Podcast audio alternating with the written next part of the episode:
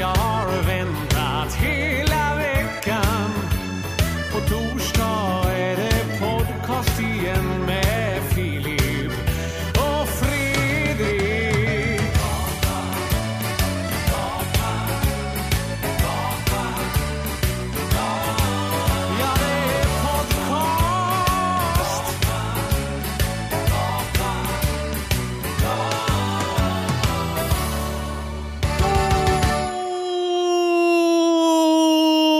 Välkomna till Filip och Fredriks podcast. Jag rättar till mig på min lilla brits som jag sitter på i det här rummet, omgivet av stenväggar, och hoppas att ljudet låter okej. Och så tänker jag ändå på... Brits? Vad fan är det någonstans? Det är någon säng då. Jag vet inte, vad går gränsen mellan en brits och en säng? Det har jag... Men vadå, hemma hos er? Ja, gästrummet, ja. Men det känns britsigt. Jo, men det låter som när han fyller cell där. Nej, men jag vet inte. Men jag kommer att tänka på det, för det finns liksom egenskaper i det här rummet. Kanske för att det är så mycket stenväggar. Jag vet inte. Men jag läste precis nu då om att Runar har flyttats från ett fängelse till ett mer maximum security-aktigt fängelse för att han missköter sig så jävla mycket i fängelset. Och jag tänker att det är liksom, det är bara något som inte är klokt med ett... Jag läste det där, men jag läste det där också att jag blev ändå lite... det är så mycket man... Det var ju som när vår vän Per Bjurman pratade om att han satt i fängelse för 100 år sedan för vapenvägran. Just, fan vad det var stort i slutet på 80-talet, början på 90-talet. Många som satt i fängelse kunde berätta om det. Och så var det för vapenvägran. Ja, men det var en bra story att ha. Det är klart, det hade varit kul om det fanns. Det kanske kommer finnas nu, inte vet jag, när hotet från öst blir starkare. Kanske då värnplikten. En ny generation har stories från fängelset. Ja, men det var ju liksom... Det var ju antingen så kunde man ju säga att man var sängvätare då. Hur fan det blev en sån jävla klassiker, men då kunde man liksom slippa. Men en riktig klassiker, alltså, för att slippa lumpen, var väl också då att pissa på en flaggstång. Var väl också en sån här grej som man hade lärt. Det fanns ju inget internet då att söka liksom något Reddit eller Flashback. Hur då? Du förstår att... Nej, men man på mönstringen så här, okej, är du mogen att bli soldat eller inte? Ett sätt är ju att säga, nej men du vet, jag vill bara skjuta folk. Det enda jag vill är att mörda. Då slipper man nog, men då kan det liksom, det kan nog nå polisen på något sätt, att man kanske blir flaggad då på något sätt. Men däremot om man framstår som liksom så här uppsluppet, excentrisk galen och bara lämnar mönstringen, går ut på någon slags Anderssonsk mönstring skulle man då göra. Ja, för att referera till liksom, komiker. Liksom. Man gör kaos av mönstringen och pissar på flaggstången. Då får Per Andersson tipsar. Det finns ju två då, artister och komiker och entertainers i Sverige som har någon slags... Jag menar, du och jag pratade någon gång om att man skulle ta en 420 som är timmen då man ska röka gräs i USA. Det är väl varje dag det finns, och det är då man kan så att säga... även alltså, vad är det uttrycket där? Vad är uttrycket som Michael Boltons brors? Orrin Bolton. Ja, men alltså 24 är väl, då är det okej, då är det inte för tidigt att röka eller dricka. Vi träffade den man på Marijuana VM tror jag det var i Amsterdam. Det har vi pratat om massa gånger. Men skit. Ja, men det var starkt tycker jag att träffa honom, därför att jag menar, det är någonting. Han är tvillingbror till Michael Bolton. Alltså alla som ser honom tänker, okej, där går Michael Bolton. Nej, det är faktiskt inte jag som är Michael Bolton. Jag är liksom hans tvillingbror. Och han hade också behållit lockarna som Michael Bolton klippt av sig för att liksom modernisera sig själv i liksom en desperat order. Men Orrin Bolton då behöll lockarna, kanske för att fler kände till Michael Boltons utseende med lockar, och även om det var tvegat svärd, var väldigt lik sin tvillingbror, så kunde han säkert ändå få ligga på att han var så lik Michael Bolton. Jag ser honom här. Ja. Otroligt lik Michael Bolton. Ja, han är ju förstås, ja. Men det var något mörkt i så här. Han var generad över att han var så lik Michael Bolton, men det var samtidigt det enda han hade. Så skrev han låtar om att röka gräs, för det var väl också en nisch då att bli populär, åtminstone inom liksom, i en liten tårtbit av samhället, att vara, liksom, heta Bolton och sjunga om gräsrökande för 20 år sedan när det var mer kontroversiellt än vad det är nu. Och på så sätt då blev han var en spännande figur. Ja, det är jobbigt. Han hade ju någonting, det var ju något, han hade en slags protestsångarvibb över honom där i, då, även om det väl handlade mest om att bli liksom hög. Men det fanns ändå, nu hade hela så att säga fundamentet för hans artistiska gärning har ju liksom försvunnit nu. Eroderat. Ja, samtidigt, jo men då kan han ju säga att jag var en av de många som gick i liksom det var liksom bron över Selma eller vad fan är det, du vet, medborgarrättsrörelsen i USA som ändå fick till viss mål av förändring. Han tycker nog att han har gjort samma sak. Tufft han måste ha det nu under covid. Det är inte lätt för honom alla. Ja. Men han är fortfarande så här, legalize it, buy the album and support the cause.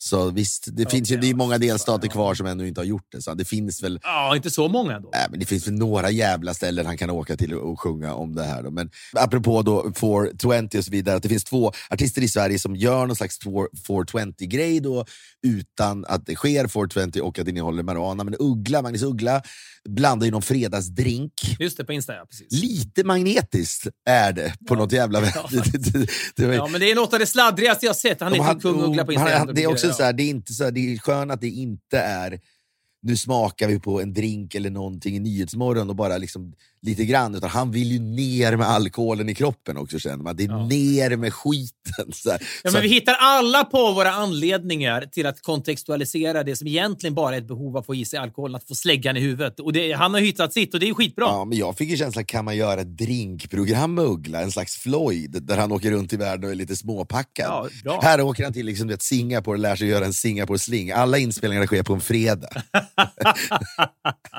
Ja, direkt efter pandemin, det första vi gör är att vi liksom kastar ut honom med en fotograf. Det blir bra. Ja, men en slags mindre komplicerad Pluras kök. Idag ska jag blanda en drink och sen flyter han omkring och så dricker han till. Ja, han är en jävla underhållande typ. Det kanske kan vara någonting. Ja. Men sen har vi då i Uggla är ju real, men Per Andersson kör ju något. Han ska liksom recensera ett vin som då inte finns varje fredag. Och går runt och ser jättepackad ut och pratar. Du vet, han då ironiserar över den här, alltså den här typen av beskrivningar. Schablonen av vin, ja, jag förstår det. Att det har bukett. Det här luktar källor, det här luktar sensil och så vidare. Ja, det flyger väl, som man säger, bland de största Per Andersson-fansen. Jag kan respektera honom mycket, för det känns som att det är liksom en arbetsseger han har liksom någonstans lyckats med. Så han är tjatat in sig med den där stilen, och nu så är han liksom Sveriges då bredaste, knasigaste humorist. Mm. Eller så, han är väl vad man säger, sjuk i huvudet, slutcitat. Eller hur? Jo, men det finns ju alltid någon i Sverige som är, citat, helt sjuk i huvudet.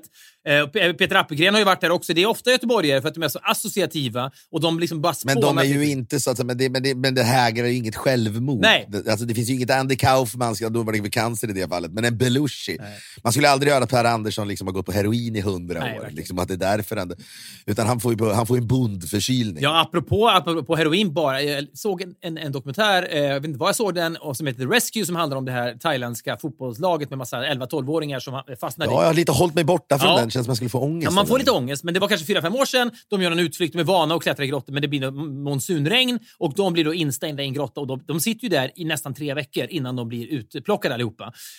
Men det som var rörande för mig, det var att det var några brittiska gubbar då som mastermindade alltihopa, som var liksom, ja, du vet, amerikanska flottan, Navy var inne, det var liksom Navy SEAL, så det var allt möjligt, men det var ändå liksom 2 brittiska gubbar. Det är någon slags sådär brain trust på något sätt. Verkligen. Hur gör vi det här på bästa sätt? Men sättet de fick ut... Flögs det britter till Thailand? Britterna flögs i business class från då... Ja, du vet, det där man gillar den där känslan när folk anländer... Ja. Det är lite som den här filmen liksom 13 Days som vi väl har pratat om 1000 gånger, om Kubakrisen, och när det finns då någon slags liksom situation room där all de här smartaste människorna samlat. Det där ska inbegripa en resa i business class när de smartaste människorna så att säga anländer. Ja, men sen när de väl kommer fram då måste de fortfarande sova skavfötters på något motell, för det finns ingen plats någonstans. Alltså det är ingen pamper. Det skulle de inte haft med i filmen, utan man bara väl att han liksom kändes... Ja, men det är också charmigt att de gör det, förstås, och de är liksom såhär, alla de här dykarna i grott. Dykarna från England har ju dåligt självförtroende. Fan, vi kommer aldrig kallas in till något sånt. Ifall lite, när man pratar om något som, fy fan vad det hade varit mäktigt. De säger, nu är det riktigt jävla knipa här. Kan ni, du och Fredrik, kan ni flyga till Singapore imorgon, business class? Uggla sätter inga påer. Okej, men då flyger vi in. Nej, men vad ska vi mer till? Då flyger vi in på Skådinger istället. Han kan påer, det kan inte ni. Men det som var då problemet för, jag ska inte fastna i det här, men de sitter alltså då 12, 13 eller vad fan det nu var, pojkar, långt inne i en grotta. Det är liksom, det tar 2,5 timmar att dyka bort dit de är. På vägen dit så kommer då dykare i kontakt med några andra så här, rescue workers som också har fastnat. Och de kanske bara är några 100 meter in i grottan. Okej, vi börjar med att lyfta ut de här jävlarna förstås. Och det de gör då är att de sätter ett jävla munstycke i munnen på de här. Och så simmar de under vattnet med dem. Och så långt låter det väldigt enkelt. Jo, men dykarna får ju... Och basic. Jo, men de här rescue workersen är väldigt ovana dykare. Att dyka i ett grottsystem är något överjävligt. Det är bara lera överallt, man ser ingenting. Så de får ju panik och börjar bara, du vet... Det är som en wrestlingmatch i 40 sekunder. Man skulle kunna tro... Men nu jag hänger ändå inte med. Vadå? Då hade de ju kunnat tagit in människor som är vana vid att dyka i grottor. Ja, men det här var väl... Du vet, det här var de första dagarna. Det gick jättefort. De tog vad de hade liksom. Men de inser alltså att transportera någon i 40 sekunder under vattnet, då får de panik. Hur ska vi nog kunna transportera de här barnen i kanske 2 timmar som det tar? Det kommer ju inte att gå. Det går inte ens... Och hur många barn var det? 13 barn kanske. Så okej, det är omöjligt att transportera folk på det här sättet, för de får panik och de börjar fäkta omkring sig, de kommer att drunkna direkt.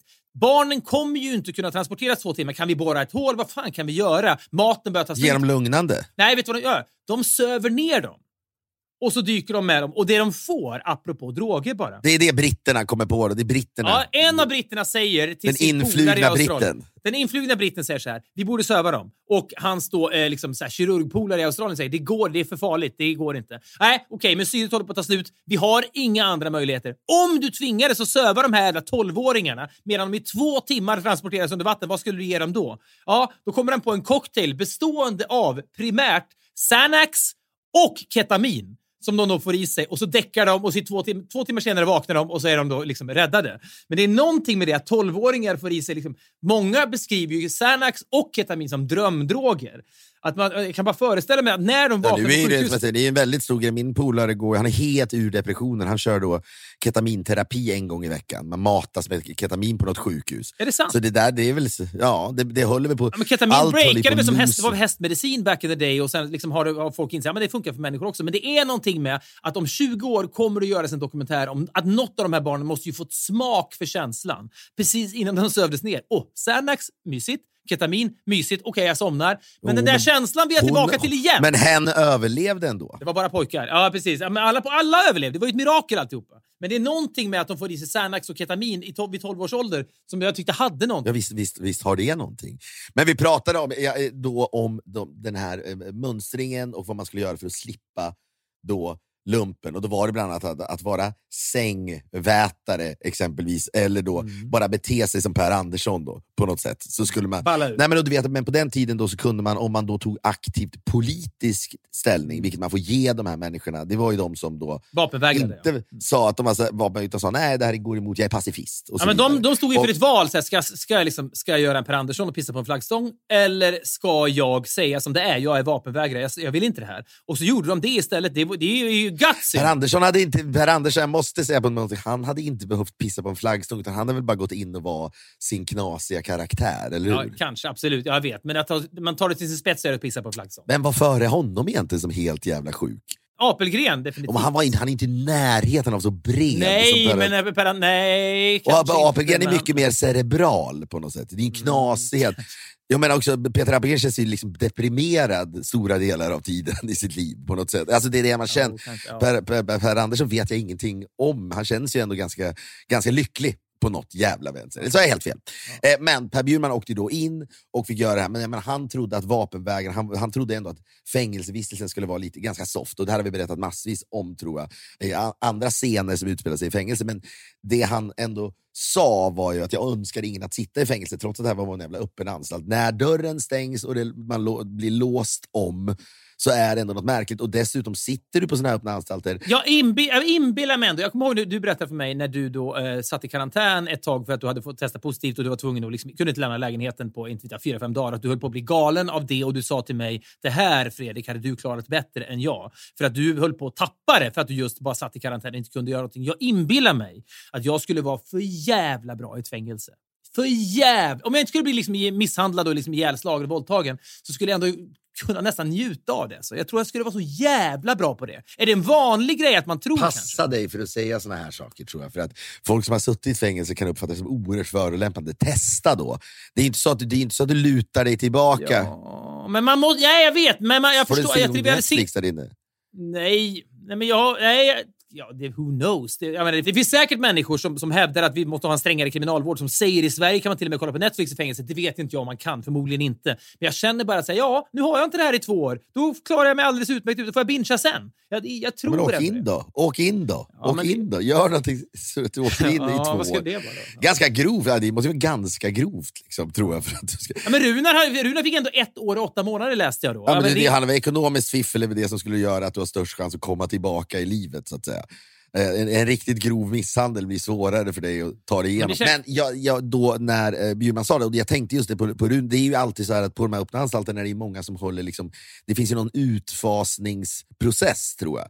Även för grovt kriminella, att de kanske sitter första då 4 åren i Kumla-bunker, och sen går det liksom gradvis neråt. Så när du väl sitter på en sån här öppen anstalt, så är det ändå folk som förmodligen har gjort ett, liksom, grova grejer. Nej, men det är intressant, tycker jag, att de flesta människor som gör den här voltan som man för, eller resan, är att man sitter på någon maximum security, så blir det mindre och mindre och sen släpps man ut. Att Runar gör liksom den omvända, att han börjar på något supersoft ställe, missköter sig så jävulst där då, så att han tar sig till något strängare ställe. Det skulle vara spännande om han bara fortsatte, vips, så sitter han liksom med seriemördare för att han inte kan låta bli. Du vet hur alla sådana här, när någon blir ihjälslagen inne på ett fängelse, vad börjar det alltid med?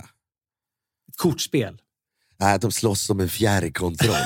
Liksom. Okej, okay. Ja, okay, ja, men det skulle kunna vara ett kortspel också. Ja, det skulle det kunna vara. Men, men Runar hade väl suttit och liksom då tittat på tv på julafton och velat bestämma det, och så blir det som det blir. Men jag blev lite glad av att han mer eller mindre hade varit beredd att ta strid där inne. Alltså fysisk strid. Det tyckte jag ändå pigga upp, för där är skillnaden. Du skulle ju inte klara, den biten skulle du ju vara usel på. Du skulle ju dra dig undan. Men jag skulle föredra, jag vet att det låter trivialiserande, men jag skulle ju föredra att sitta i isoleringscell i 2 år.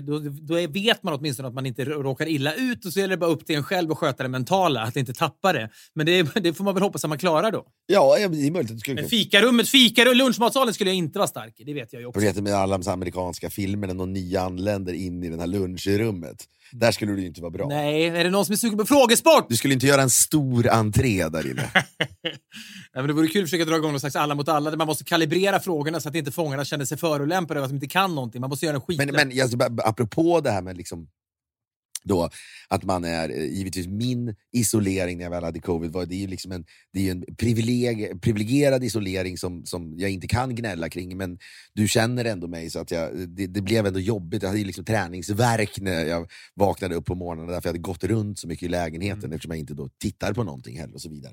Men min kompis Brian, som jag pratade om mycket här, han pratade om liksom problemet med barn, och att man vill att barn ska inte ta saker och ting för givet, och det är liksom, man vad går föräldraskap ut på? Bland annat att inte skämma bort sina barn, såklart. Samtidigt som det är hur jävla svårt som helst, eftersom det är lite minsta motståndslag som gäller, och man vill kunna ha tid för annat. Då är det lätt att sticka till dem någonting som får dem att bli nöjda. Sannolikt, ja. Men Brian är liksom på en annan nivå än vad vi är då. Han har mindre ångest om han är... Men det är som när man har hund, så det är så jävla, och man drar igen dörren för hunden bara när man ska gå ut, och så ser man hur hunden mår. Och med barn är det naturligtvis ännu svårare då, men jag tror Brian är bättre på att hantera liksom den här grejen. Men nu då, när det har varit jävligt kallt i LA faktiskt, och han sagt, nej, jag tänker inte sitta på värmen hemma, för de här barnen måste förstå hur det är att bo kallt.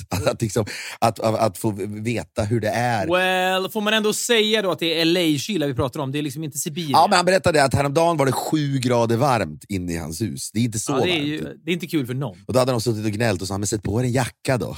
Och så satt hela familjen. Och jag vet liksom inte vad det där gör med någon, men han berättade den där historien för min mamma som är här i stan, och hon, jag vet, då kan inte höra, men hennes uppväxt i Estland brukar du väl vara tydlig med. Nej. Men, där drar jag en tydlig gräns. Men hon bodde ju delvis då under ett träd under sitt första år i livet och flyttade. Ja, och det kan vi väl ändå, det finns ju någonting i det som är besvärligt. Får jag ändå fråga, för jag har hört så många gånger nu, och det har lyssnarna också gjort, att hon växte upp under ett träd.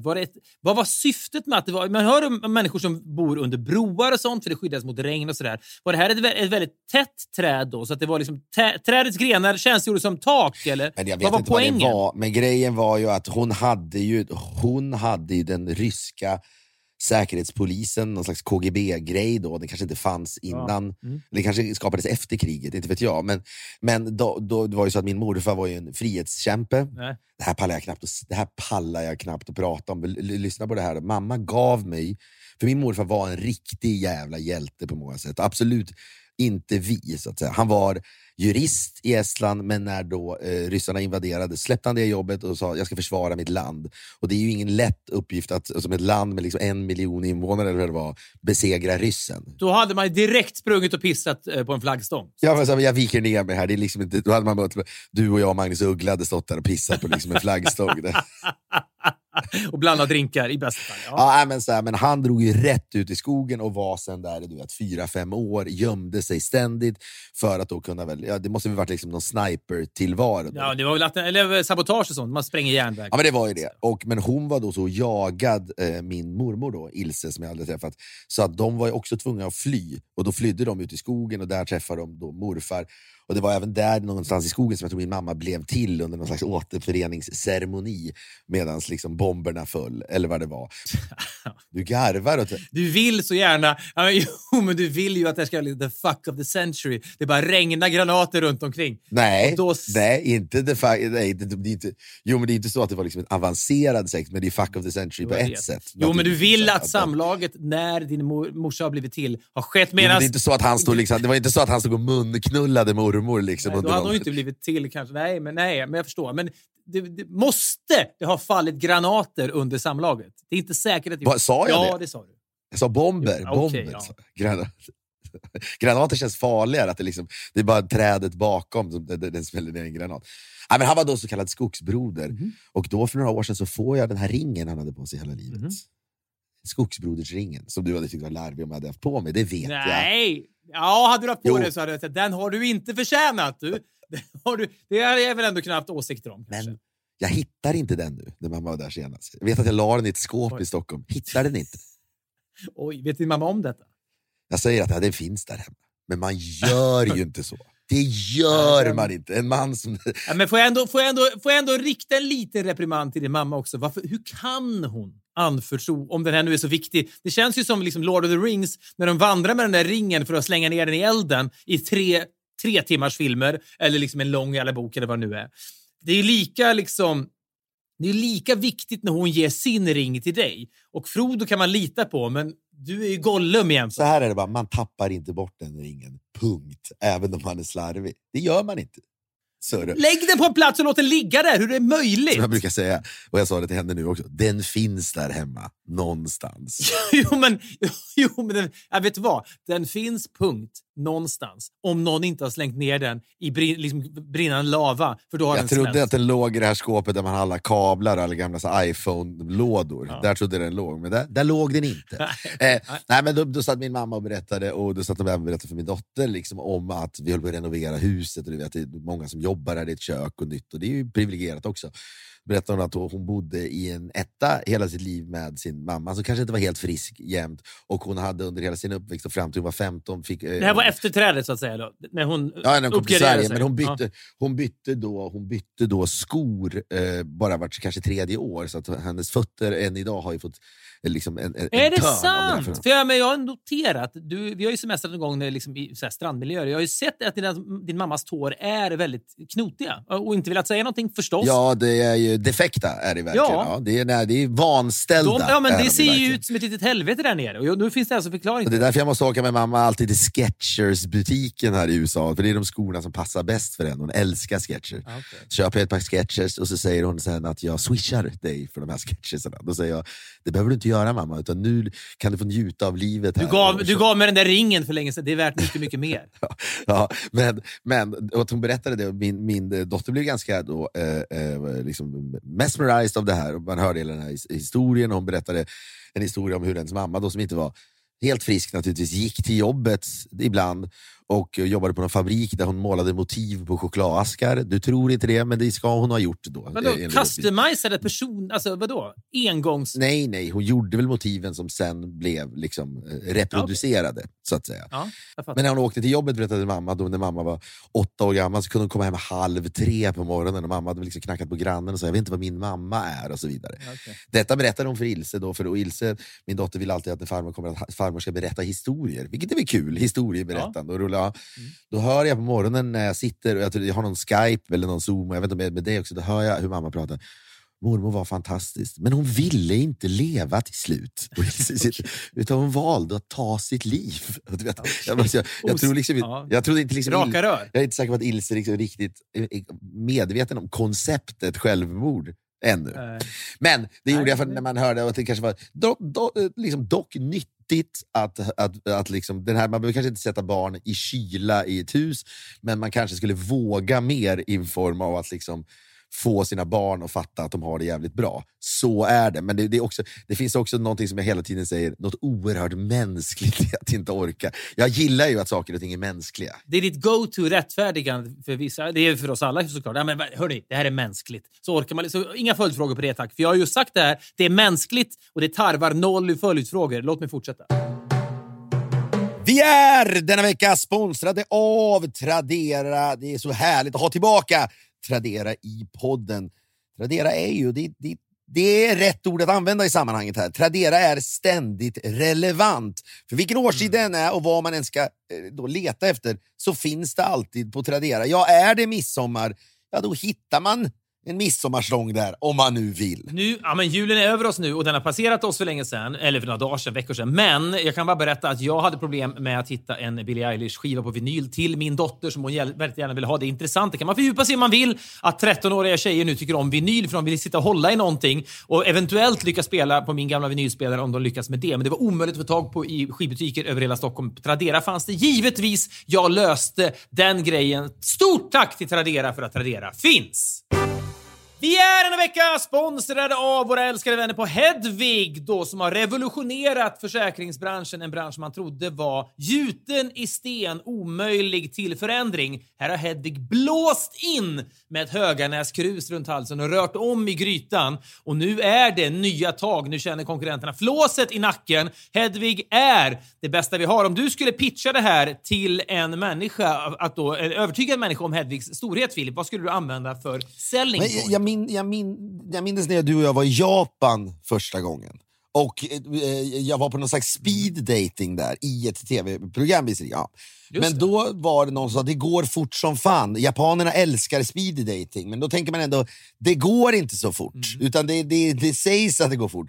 Men det för mig var det var någonting när, så att säga, förväntningarna infriades. Jag kände, detta var det snabbaste jag har varit med om inom den här genren. Det var dating. Men det är samma känsla då man har med Hedvig. Det vill säga, det sägs att det går fort, men inte förrän man sitter där och upplever det, så förstår man hur fort det går. Och snabbheten och smidigheten är ändå kanske det jag åtminstone uppskattar allra mest med Hedvig. Det gör även jag, och vi säger av den och av flera anledningar, stort tack till Hedvig. Vi är en vecka sponsrade av Omni. Det finns mycket att älska med denna app som ser till att man får det bästa av nyhetsflödet skräddarsytt för en själv. Men vad är det du gillar som mest? Men jag minns någon gång jag läste en intervju med den svenska fotomodellen Beiron Andersson som dansade många somrar visserligen. Men då beskrev han sin dag i någon sån här intervju. Så han började dagen med att läsa 6-7 morgontidningar, du vet, sa han. Ja, men då kommer jag att jag reagerade så starkt. Så det där stämmer ju inte. Och det fanns flera aspekter till det. Dels att jag bara inte trodde att han läste morgontidningar, kallade det fördomsfullt. Men också att han då skulle ha åkt iväg till någon kiosk och köpt 6-7 morgontidningar. Om det ens finns 6-7 morgontidningar i LA, där borde. Men nu är det ju åtminstone helt... Nu är det möjligt att läsa 6-7 morgontidningar. Ja. Så många läser inte jag. Jag läser inte, och med Omni så kan man ju läsa både internationella, alltså man kan läsa nyheter från då internationella nyhetskällor och svenska källor och så vidare. Men nu är det möjligt, och jag kommer på mig själv med, när jag använder den här. Nu har jag ändå varit in och nosat i flera olika publikationer. Då får man en bättre bild av nyhetsflödet. Och jag älskar Omni, ska jag säga det. Man kan också ställa in sin egen nyhetsmix och följa ämnen man är intresserad av. Det här är alla nyheter, alla perspektiv i en enda app som du hittar på App Store och Google Play. Vi säger stort tack till Omni. Ja, men då när jag bara tänkte på i tema, om det är inget tema alls, men att vara privilegierad, att inte sitta i ett fängelse, att inte vara en skogsbroder, att inte ha en mamma som kanske är mentalsjuk och så vidare. Då här är det då någon kille som har jobbat med elen i det här huset. Och han är den typen av människa då, för att dra in el här nu till köket. Han är den typen av människa du har träffat dem förut, som gärna snackar, den hantverkande typen som är, du vet, också pratkvarn. Och det är ju, så det kan även jag vara, men det finns en viss människor som gärna liksom vill prata om det de gör, vilket jag också respekterar. Men när man själv så inte fattar hur de ska dra om kablarna och bara ordet ampere hörs, så är jag ju helt jag vet lost. Också, jag kommer ihåg när du byggde typ huset du bor i nu, eller om det bara superrenoverades när du skulle flytta in för massa år sedan, och du hade någon byggherre eller byggmästare som du hjälpte dig. Palestinier, precis. Eller var det inte israelen? Nej, men judisk palestinier, tror jag. Alltså, just det, Vid något tillfälle då när han gick runt och pratade då, här ska vi göra det här, och så kommer det här, och så måste vi göra det här, och så sa du, då blev du lite orolig, så sa du, minns jag då, att du sa, yeah, but what about the budget? Is this within the budget? Och då la han armen om dig och så sa han, Philip, we're family. We don't talk about money. Och då sände du, minns jag att du berättade för mig att du kände så här, det här var inte bra, men vad fan ska jag göra? Vet du vad det är? mänskligt. Det är mänskligt att det är mänskligt. Jag vet, men det är också så här, det är mänskligt att bli rövknullad helt enkelt. Ja, och det är också, vittnar ju också om någon slags, men det är farligt när man står med en hantverkare som, jag menar, eller vem som, man är på bilverkställen, ställen där man är out of one's element, man är liksom fisk utanför vattnet, och så står de och säger vad de ska göra, och så förstår man ingenting, och sen blir det dyrare än vad man har hoppats, och då säger de, jag sa ju det här till dig när vi pratade, minns du inte det? Jo, men jag förstod ju ingenting, jag stod bara och nickade och låtsades att jag, men det är också det här, det när vi öppnade upp här, då såg vi något helt nytt som vi inte hade räknat med. Alltid när de öppnar upp grejer. Ja, men det är alltid, men jag ska bara säga, det är någonting, för det där är mansplainingens högborg detta. Jag vet inte, du och jag står ju sällan på någon inspelning och prata med någon människa i publiken, och du vet, använder massa termer om det komplicerat är att göra tv, inte fan vad det kan vara. Du vet, alltså, vi har liksom, du vet, bilproducenten här inne och sitter, du vet, allt som kan vara problematiskt. Ja, men vi kan, dels kan vi ju ingenting om det, men det är inte så att vi står så här, vet, vi sänder från London och du vet, man skulle förklara någonting. Vi har alltså, det är lustigt att det är just de där typen av yrken, den typen av män, jag vet inte varför. Om det men liksom, borde liksom exhibitionister i hantverkare som liksom inte riktigt får utlopp i det de gör. Så, ja, eller finns det en yrkesstolthet då som gör att fattar inte hur viktigt det jag gör är, för det är sällan man ens hör en läkare, nu känner man inte så mycket läkare, men det känns inte som en läkare liksom steg för steg går igenom en hjärttransplantation och gör det liksom extra komplicerat för att kollra bort den. Det känns, jag vet inte, de känns ändå som de försöker förklara kroppen på ett enkelt sätt. Men det ligger i hantverkets natur att komplicera skeendet för att elevera sin egen position. Så är det den här killen då som är här, och han är liksom, han är trevlig och trevlig, men han sa också till mig, you haven't interfered with costs and stopped me, you know, if I say something, this is the price. I mean, in the long run you'll make money by having this approach to me. Ja, och det lite stämmer också, tror jag, ibland att du ska ja, absolut, men det är också jättesmart. Jo, men när du försöker pruta $200 med en hantverkare, då börjar de ju hata dig, och då hittar de ju ett annat hål att blåsa dig på. Så är det, du blir ju alltid blåst. Ja. Men då säger jag det till den andra killen då, som inte sköter det elen, utan han som är liksom byggledartyp här. Så alltså, fy fan, Dennis ändå, han snackar jävligt mycket nu, du vet, jag är ganska trött på det, kan han inte liksom börja göra sina grejer istället? Ja, men du kan Dennis historia, va? Nej, han är ju veteran, han är ung, vet du, han är yngre än mig liksom, och ser liksom fräsch ut och så vidare. Men vet du vad, det är ju nästan alla. Det är ändå sjukt. Jag spelade paddlar om dagen med Henok Goitom från AIK och en kille som heter Jonathan, och vad fan heter han efter NHL-proffs. Hur många jävla, det är ett jävla udda kändisliv. Jo, men jag älskar ju att det inte, hade du sagt till mig att jag spela paddel med Magnus Uggla och Per Andersson, då hade jag ju nästan suckat. Men Henok Goitom med, du vet, så här, någon slags rötterna i, om det är Somalia, Eritrea tror jag kanske, eller något sådär. Det som har spelat för AIK, slutade väl precis nu, gjorde mål i sista matchen. 100:e målet, ja, precis. Det är ju jävla, det är ett uppiggande. Ja, men det är, så fort det är en idrottsperson så kan man inte ta in att de är yngre än en själv, även om de är mycket yngre än en själv. Det är liksom omöjligt. Och just att han är pensionerad. Ja, man tänker sig, ja, han har slutat spela fotboll, och det är liksom en människa som liksom har gjort mål på liksom, ja, men Tele2, du vet, så här, stora arenor och sådär. Det går att ta in att de är yngre. Det går liksom var du bättre än honom? Han kanske har spelat 7 minuter innan, så han kommer att... Var du bättre än honom? Det var du.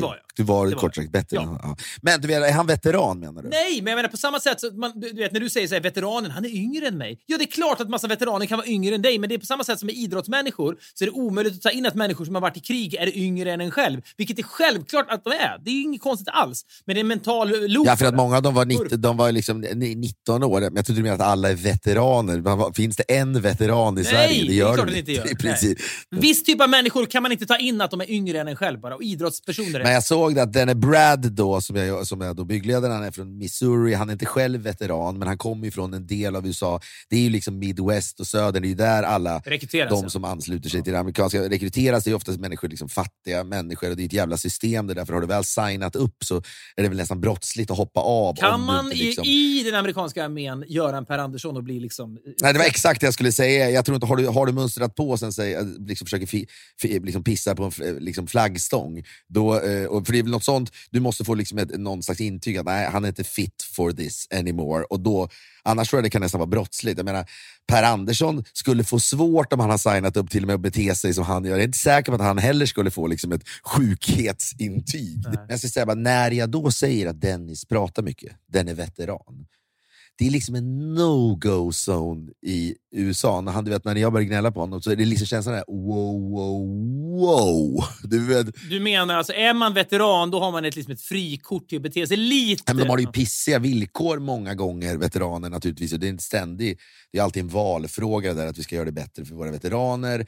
Och ja, som svenskar har det ju tagit ett tag att liksom någonstans köpa.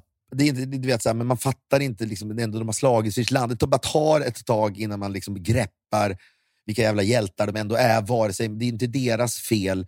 Så att krigen som startades, ingen av dem har ju startat krigen, ingen av veteranerna är ju liksom influgna britter i business class som liksom bestämmer vad, utan det är ju liksom fattiga människor, det är väl liksom kanonmat. På tal om val bara politik och sånt, så bara, såg jag att det var ju då, det här är onsdag vi spelade in det här, och då var det partiledardebatt idag, och man får ju panik av att det är valår redan nu, när man ser att Ulf Kristersson 2 gånger under debatten har skämtat om sin egen längd för att då vara lite själv, liksom bjuda på sig själv och vara lite avväpnad. Man vet att det är det mest fokusgrupp-testade skämtet som finns inom svensk politik det senaste 10 decenniet. Liksom. Att nu, okej, det här är en kul grej, Ulf. Kör med din längd nu. Det kommer folk att uppskatta. Det går lite trögt med opinionssiffrorna.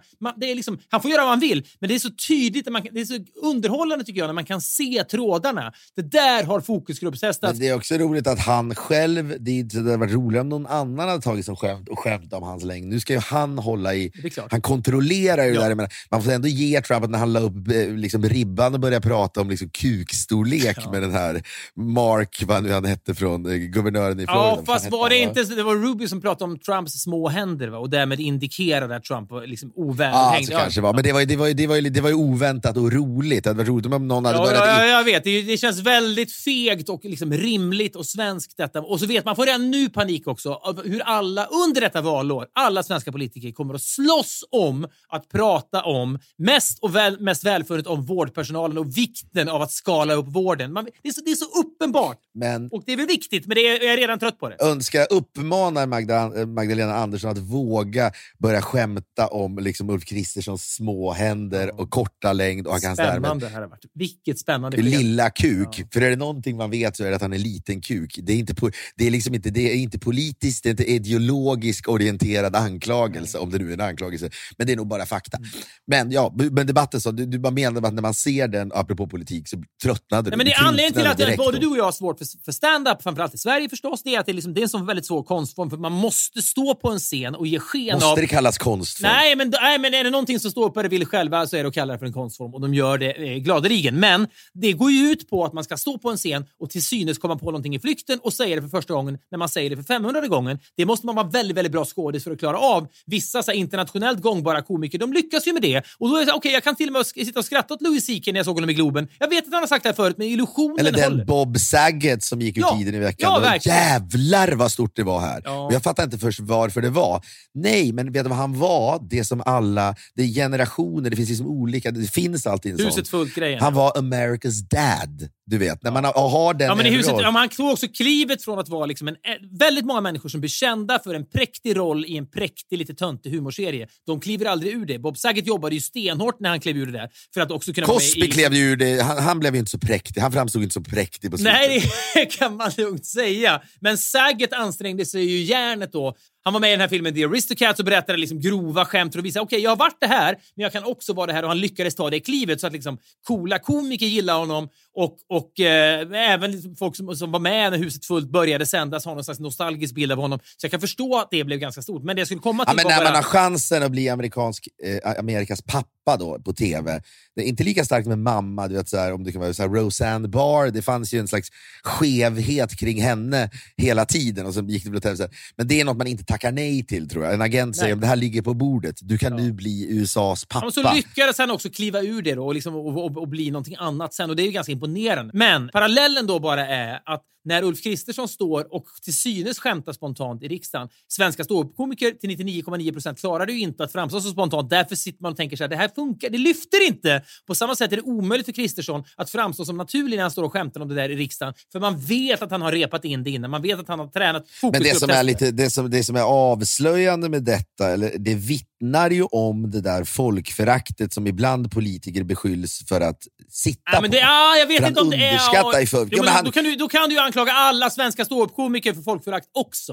För att de understår sig, ställer sig på en scen och tror att det går hem. Det är väl ofta att, men det kanske är lite vassare. Men skitsamma, men när du är politiker, att han inte ser, att han tror inte att folk... Att det finns klarsynta människor som Fredrik Wikingsson och många därtill som ser... Vi är sällsynt. Ja, så är det. Du klarsynt är det. Helvete vad klarsynt. Du till och med, när du ligger i en isoleringscell och ligger och är klarsynt i 2 år. När du kommer ut, redo för världen. Exakt lika klarsynt efter 2 år isolering. Helt motsatsen unikt till klarsynthet är Uggla blandar drinkar. Och det är ändå underbart. Det är underbart. Allt måste förfinnas. Ja, men apropå med veteraner, man säger, det är liksom något som är så laddat i det. Så att man kan även då, han ville bara säga till mig, bara så du vet innan du fortsätter pissa på Dennis, han är veteran. Okej. Ja. Du backar ut ur salonen. Ja, och då säger han har både varit i Irak och Afghanistan. Okej, säger han. Och du kan hans historia? Ungefär som att jag borde kunna det. Jag bara, nej. Han har lidit av oerhörd då, så här, posttraumatisk stress när han kom tillbaka. Och he has seen you can even make up in your head, Philip. Okej, nej, visst, backar ut ur rummet, fortsätter, smyger bakåt ut. Så. Ja, berättar sen att han kommer tillbaka från Irak och Afghanistan. Jag vet inte vad som var sist, jag antar att det var Afghanistan. Hemlös i 3 år, på gatan i LA. Och nu har han då... Under ett träd? Ja, typ. Nu har han rest sig och startat ett företag och har 30 anställda på den här elfirman. Han är så untouchable, va? Så att det går... Låt honom prata om sin el. Jag backar fortfarande. Jag kommer liksom, jag kommer liksom backa i flera månader, känns det som, efter det här. Ja, förstår det. Ja, men det är riktigt, du hade ju också blivit skakig av det. Så jag frågar lite, I hear about your past. I don't want to talk about it, sa han bara till mig. Du kan se mig när jag försöker tror att jag ska kunna liksom... Och då har jag inte sagt, det är inte så att jag har förelämpat honom ännu, men liksom, det är ungefär när jag frågar Peter Knopp, den här krigsfotografen, hur var det då när ni var i Vietnam liksom, och så vidare. Hur man kan ställa en sån enkel liksom, debil fråga när han var hur var det i Vietnam då? Han var väl en av de som var kidnappade i Kambodja under Pol Pot och sen. Ja, det var Valium. Ja, men när man ställer frågan, hur var det i Vietnam då? Då är det som att man mentalt tuggar tuggummi samtidigt som man ställer, hur fan var det? Du och jag skiljer oss åt där. Du skulle inte ställa den frågan. Det skulle du inte. Nej, jag skulle nog faktiskt inte göra det. Nej. Jag skulle vara nyfiken kring det. Jag skulle vilja liksom luska ut det. Men jag skulle liksom inte vara så cut to the chase att jag skulle säga rakt ut, hur var det i Vietnam ibland då? Så det har ju den rättframheten också tagit platser som kanske. Men då när han bara sa, vad fan tror du? Det var Valium, man käkade Valium hela dagen och var vid fronten och såg folk bli dödade typ. Okej, ja, jag backar. Dags att backa helt. Men Dennis, jag tog det här med Brad, så det var inte till Dennis det var ju han som bara varnade mig från att kritisera Dennis. Så Dennis vet ju inte än att jag kritiserat honom, måtte det inte nå fram till honom. Nej, nu ska jag slå till med en brygga som inte är svinbra här. Men det man kan då, det man också inte kan kritisera Dennis för, det är ju, han är ju antivax, som du förstår, av någon anledning. Jag vet inte varför det känns själv. Och det får man bara låta slida. Man backar, man fortsätter och backar. Det är så här, är du veteran så kan man, du vet, det är nästan så här, han är rasist. Okej, ja, han är veteran. Ja. Alltså, du vet, han slog ner en människa på öppen gata häromdagen. Ja, han är veteran. Ja, visst, back. Ja. Du vet, så här. Back. Det är liksom, men det är nyttigt för en att backa ibland. Man blir liksom så här, men du och jag är så jävla fega typer. Det är liksom så här, det är som nästan som en lastbil som backar. Beep, beep. Man skulle ha det backljudet varje gång. Varje gång man säger någonting som är liksom klandervärt. Beep, beep, beep. Man kanske inte tror det om oss, men du och jag är ju såna jävla debackande typer. Vi är så jävla rädda när det liksom, det är inte som jag skulle säga till Brad, vad fan snackar de? Jag kan väl klaga på att han snackar mycket, även om han har liksom sett folk sprängas i bitar i Afghanistan. Vad fan är det, vad snackar de? Tänk att vara den typen av människa. Du, äpplen och päron, Brad. Jag skiter i om man har sett människor så här. Men då hade ju Brad backat, tror jag. Då hade Brad backat. Ja, jag vet, men det kan man inte röra sig om man inte bottnar. Tänk att börja kritisera liksom, den untouchablehet som liksom finns kring veteraner. Börja ifrågasätta det i USA. Ja, det skulle ju vara bra. Men apropå antivax, så tycker jag det är roligt. Förra veckan så pratade vi om hela om samtiden och vad som händer. Och bara sen dess så har det ju egentligen blivit, det har blivit fler restriktioner i Sverige och det känns ju bara som den här jävla nya varianten. Potent är den. Mm. Och man är lite frågande inför, jaha, varför ska ingen bli sjuk på riktigt? Varför stänger vi ner i samhället? Den frågan har man ställt sig så många gånger, ställt till andra. Man får inget riktigt svar på den, så det har man även gett upp då, lite grann. Men det är väl det som då gör att folk blir antivaxare. Mm. Och det vi kände i förra avsnittet är att du är inte detta. Nej. Men du graviterar mot en antivax arena som du ändå inte har gått in på. Men det som är speciellt med skenet just nu är ju att det är, alla man känner är sjuka, eller åtminstone så här, jag fraserar om det. Alla man känner testar positivt, nästan ingen är sjuk. Det är det som är grejen. Och förr eller senare, under året 2022... Det är också antivax att säga. Ja, jag vet att det är det. Och det som är så spännande med just det här skenet just nu, för det är så vi är så många nu som börjar närma oss en inställning som vi för ett halvår, 8 månader sedan rent av förknippade med brainpool-basister och liksom galningar. Men nu börjar man nosa på det själv. När Magdalena Andersson höll den här presskonferensen, stod du och skakade på huvudet då lite? Ja, men lite sådär. Det här är ju liksom den här veckans mest sagda sanning, men okej, om det nu inte finns vårdplatser, borde vi inte ändra på vården då? Och det är det som hela det här valåret kommer att handla om, givetvis, om man är redan nu utmattad på det. Men det kommer ju vara så någon gång, om det inte kommer någon ny variant som är ännu liksom dödligare, givetvis, men att någon gång kommer Världshälsoorganisationen under 2022 säga så här, men vet ni vad? Nu är den här smittan inte farligare än en vanlig influensa. Vet du att de kommer... Nej, men det känns... Det är också antivax. Ja. Det är också antivax att tro att... När jag säger ordet, det känns, så börjar jag ångra mig redan. Jag hör ju hur det låter. Men du är det, och det är charmigt att du är det. Och du behövs. Nah. Ja, men i och med att antivaxare är ju... De är ju... man behöver liksom inte backa ur ett rum när man kritiserar antivaxare det är vår tids mest bespottade människor. Jag har tagit alla mina sprutor, snart kommer jag ta min 3:e, jag kommer ta min 4:e, men kommer jag ta min 5:e? Det är det som så här, många tror nu. Jag kommer ta alla sprutor och säger till. Ja, jag vet det. Men många är vi som kommer fram och sprutar 5-6 tänker, men vänta nu, det här är ju inte så farligt längre. Jag bara förutspår detta och vi är redan där. Sveriges mest klarsynta antivaxare, men du är inte klarsynt för att du har liksom fakta på bordet, utan att du pratar klarsynt. Du skulle nog kunna få många att bli antivaxare i ditt sätt att resonera. Ja, vi har fått mycket mail till podcast@poddff.com av de människor som tycker, äntligen har du fattat, Fredrik. Jag har inte förändrat inställning speciellt mycket egentligen, men det är ingen antivaxare som hört av sig och sagt, äntligen har vi en klarsynt människa som kan vara ansiktet utåt. Så jag har inte blivit erbjuden någonting än, och det är väl också skönt, för jag är ju ingen antivaxare. Men däremot ser jag då någon hade lagt ut i sociala medier, då skulle illustrera att äntligen började det vara lite bra människor som är antivaxare. Jag såg det. Jag förstod att du skulle roa sig detta. Ja, men jag mådde oerhört bra av detta. Men och det är inte för att jag liksom har en åsikt om att du... Jag menar, i mångt och mycket tycker vi ju samma sak. Och jag skulle dessutom skita fullständigt om du var antivaxare. Jag hade älskat att jobba med dig ändå. Exakt samma kärlek. Men jag nåddes då av en skärmdump som ville uppmärksamma mig på att numera finns det också en hel del kändisar som kanske är bra antivaxare, eller bra namn för att de är vettiga människor, klarsynta människor, inga fanatiker, inga liksom sådana som är liksom betraktas som galna, så att säga, utan det är bra. Det roliga är då de som är med på den här listan, självklart Djokovic efter då veckans debacle, Joe Rogan då, poddare och liksom MMA-legendar och kommentator och allt vad han är, också ett jävla värdelös människa är ju han på många sätt och vis. Han pratar om alternativ då, medicin till covid och allt vad det nu är. Ja, sen är det lite annan typ av människor som kommer in, 2 stycken här. Det är då Peter Wahlbäck och Thomas Deleva. De är ju mer brainpool-kristofferiga. Det är sådana som människor som liksom så här, bor på landet, som tycker att människor ska få göra sina egna val, och de är liksom rädda för vad... De är väl också ganska konspirationsteoretiska, tror jag, att liksom, ni ska veta att det är Pfizer som styr allt och de skickar i skit i kroppen så du får så lite vaccin så att du ska behöva ta en ny sen så de kan följa sprutor. Det är den genren.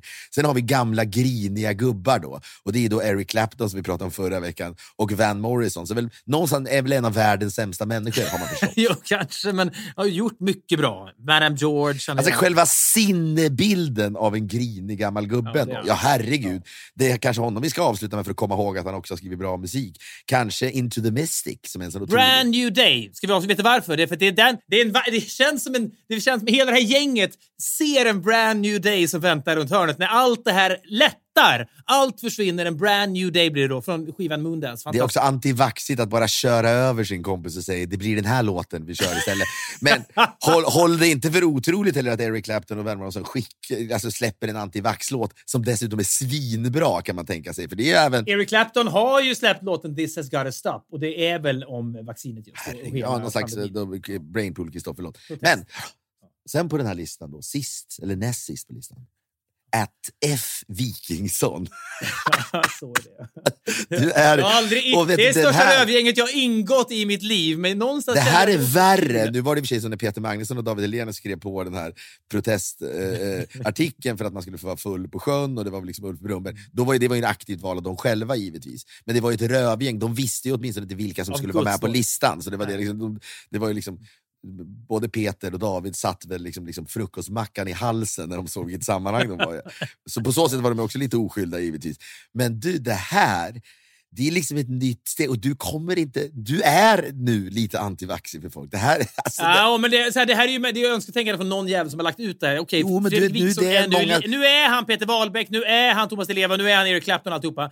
Och han är liksom, ja, det är hela det här gänget. Jag tycker ju inte själv att det är det. Jag tycker att jag är klar. Nej, men det här har nått tusentals människor. Nu når det ännu fler människor. Ja, jag vet. Ja, så är det. Men jag vet, men det är inte så svart eller vitt det här, som vi vaccinmotståndare brukar säga. Men ska jag ställa dig en fråga då? Det kanske behövs antivaxare. Ja, för det intressanta med det här är ju, det hela poängen med det här, att jag inte är en antivaxare, utan jag bara förutspår kommande månader när allting kommer att vara i rörelse. Och jag menar, detta sa jag för en vecka sedan, och det blev ännu mer artikulerat när den här presskonferensen med restriktionerna skedde. Det var som att ett halvt land klev över på den här sidan redan då. Så att det är liksom så här: okej, gör vården bättre då, för det här, den här sjukdomen är inget problem längre. Du är anti den typ av galenskap som du tycker har ringat in, ja. Eller hur? Det är det du är. Du tycker att du ser inte hur galet det här är. Ja. Lika många människor dör i bilolyckor och är influensa. Det är den du är. Du tar ju den här vilda sprutan än så länge. Men jag fick ett mejl förra veckan och så här, varför skyddar du inte? Tar du inte in vanligt influensavaccin? Tänk på våra äldre, var det någon kvinna som skrev. Jo, absolut. Men om vi ska tänka på våra äldre jämt, då kanske vi bara ska stanna hemma också. För så att jag med bilen kan jag köra igen en gamling. Tittar du varvar upp? Nej, men det är just det. Ska vi inte skydda våra äldre? Ja, det låter som en odiskutabel sanning. Ska vi inte skydda våra äldre? Absolut. Upp. Men då kan vi sluta sälja alkohol. Vi kan sluta åka bil. Ja, vi kan, alltså, det blir bara värre eller bättre. Ja, men jag vänder mig mot sägningen, ska vi inte skydda våra äldre? Och därmed vaccinera oss mot allt. Vi ska liksom stänga ner allt, för då skyddar vi våra äldre. Jo, men det tankesättet är inte liksom applicerbart i samhället i övrigt. Det har ju bara med pandemin att göra. Om vi alltid ska skydda våra äldre, ja, då får vi göra det fullt ut då. Då kanske vi aldrig ska lämna våra lägenheter. Jag poppar popcorn här. Sitter och njuter. Om jag lämnar min lägenhet, då kan jag smitta en gamling med vilken skit som helst, även när pandemin är över. Du kan inte hålla dig. Du kan inte hålla dig. Vad jag menar? Då stannar vi väl hemma då? Vi stannar hemma. Ja, men det låter omänskligt, sättet du pratar. Du marginaliserar, du tar det lätt på begreppet skydda våra gamla. Nej, tvärtom. Människor missbrukar begreppet skydda våra äldre. Ja, människor missbrukar termer, för det är lika liksom backa, beep, beep, beep läge som att säga att man är veteran. Det vill säga, säger man, vi måste väl skydda våra äldre. Vem säger emot det? Dovak, Djokovic, men förstår du? Joe Rogan, det är liksom en Gerard Jail Free Wahlbäck, card. Thomas Deleva, Eric Clapton, Van Morrison och Fredrik. Nej, men du förstår vad jag menar. Så fort någon viftar med, vi måste väl skydda våra äldrekortet, då går det inte att säga emot. Men det är ingenting som liksom, det finns ingen konsekvens i det ju. Det är bara någonting man viftar med när det passar. Men gör politik av det här på riktigt någon gång. Vi får se. Gör någonting, agera. Vet du vad jag slutar med att säga nu? Jag är ingen galning. Många håller med mig om detta. Jag förstår att sånt står folk och skriker på medborgarplatser också. Men jag är inte där. Du är liksom den nya typen av antivaxare. Du är en människa som vaxar dig. Men de som är antivaxare tycker ju ändå mer om dig än vad de tycker exempelvis om mig. Det är liksom stoppa galen... Eller så här, det här, ser ni inte ni vad jag ser? Det här kommer fortsätta i all evighet om vi ska skydda våra gamla. Ja, men jag är i någon slags mellan dig och tycker tycker jag ändå Peter Wahlbäck. Jag vet inte, helt ärligt, vet du vad? Jag tror att liksom jag också väljer att inte liksom ta ställning, för det är så roligt. Jag vill inte hamna på den där listan, för det är inte bra att hamna på listan. Så är det. Nej, men det, så länge du är inte där så kanske vi liksom på något som duo kommer. Det är så här, en sak kan vi säga, det är inte bra att vara på den där listan. Det finns ju inget bra med det. Jag kan leva med att vara på den listan, men jag hickade till när jag såg liksom rövgängsfaktor. Det står nu då längst ner så också, lär bli fler under året. Det tror väl du också, kan jag tänka mig.